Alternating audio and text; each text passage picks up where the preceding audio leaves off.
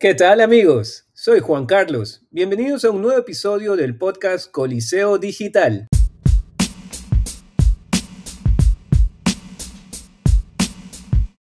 Coliseo Digital es un canal de emprendedores para emprendedores. Cada semana te compartimos los pasos que cada emprendedor debe tomar para un crecimiento sostenible dentro de sus empresas.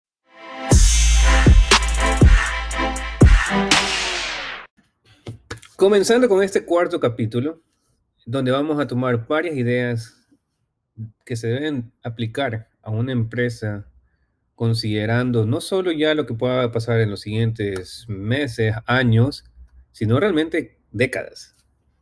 Así que la primera pregunta en este paso, en este siguiente paso, se define o al cual, imagina tu negocio, imagina que tu negocio ya tiene unos ingresos anuales de 100 millones de dólares. Suena magnífico, ¿no? Entonces ahora trata de describir ¿Cómo sería esa empresa? ¿Cuál sería la visión que tienes con esa empresa? ¿Cuál sería la cultura que ves dentro de tu equipo?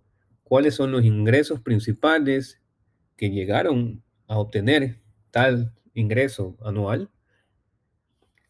Así que te invito a que cojas una página, una hoja, una página Word. Ya tenemos inclusive ahora muchos, lo que utilizamos con, los documentos en la, en la nube de Google Coge una hoja y haz una lista donde puedas definir cinco niveles o cinco pasos que deberían pasar para que puedas obtener a esa compañía que acabas de imaginar.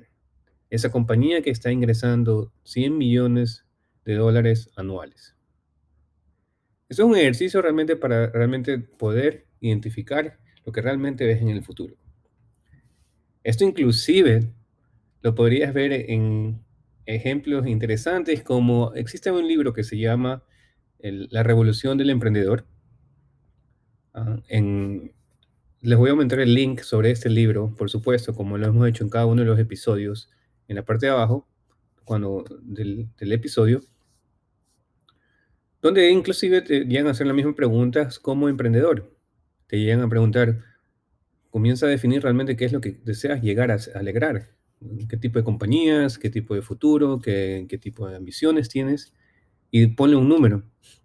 Y es interesante que en ese ejercicio, la mayoría de las veces, la mayoría de la gente comienza a definir el, dinero que necesitan para lograr todo eso, toda una vida de logros, toda una vida de cambios drásticos, de emprendimiento. La mayoría de la gente piensa en un millón, dos millones, Quizás fuiste uno de los que dijo, ah, bueno, 10, 15 millones. Es interesante que el libro te llega al experimento en que te dicen, deberías comenzar a pensar de un billón a trillón para realmente poder cambiar el mundo.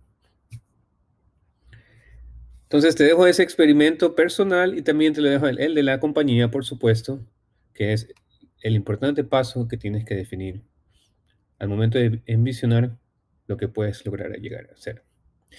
El siguiente paso, el siguiente paso tiene que ver con otra gran palabra, fracaso.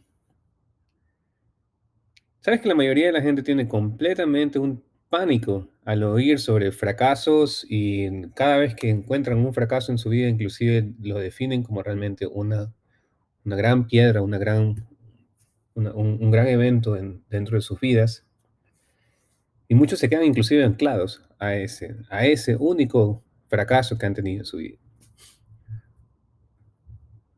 Últimamente he estado siguiendo un, uno de los emprendedores de México, se llama Muñoz, el que él habla en que la vida de un emprendedor se basa a la misma forma en cómo un tren funciona, en el cual cada fracaso es una de las paradas que hacemos hasta llegar al destino, que es realmente lo que llegamos a lograr con nuestros emprendimientos, con nuestras empresas. Entonces el fracaso realmente es una parte de la vida, es parte de la vida del emprendedor. Es inclusive el que no fracasa es el que no ha estado arriesgando suficiente para saber en qué, cuáles son los límites, hasta dónde llega su conocimiento y ahí tomar la gran decisión de decidir en seguir obteniendo más conocimientos o seguir buscando a personas que puedan aumentar en el conocimiento general de su equipo o de su empresa, digamos. Entonces esto tiene que ver con la palabra del fracaso y lo que va, que es la segunda parte de este episodio, el segundo paso de este episodio que se tiene que ver con lo siguiente.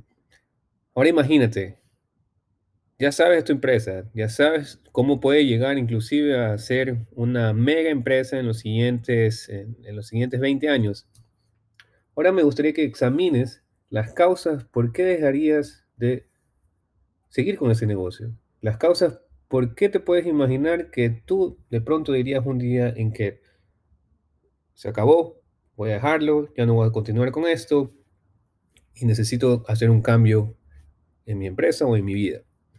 Entonces, me gustaría que puedas describir unas circunstancias que lleguen a pasar en tu vida o circunstancias que lleguen a pasar en tu negocio que te hagan detenerte, que te detengan con tu empresa. Por ejemplo, se gastaron los, se gastó los ingresos que tiene tu empresa. Es muy, es muy común en Sudamérica, por ejemplo, que la mayoría de las empresas son fundadas bajo el dinero que se ha ahorrado o bajo el dinero que es prestado por sus familias. Esto es en realidad algo diferente, por ejemplo, en Europa, donde muchas de las compañías son comenzadas en realidad por seed money, por, por, inversión externa. Otro tema puede ser, por ejemplo, algo personal. Puede ser que hayas decidido eh, relocarte, eh, reubicarte y ya no estés realmente ubicado en el lugar donde está el mercado de tu emprendimiento. Por eso realmente mi inclinación siempre es por negocios digitales, ya que los puedes hacer de cualquier parte.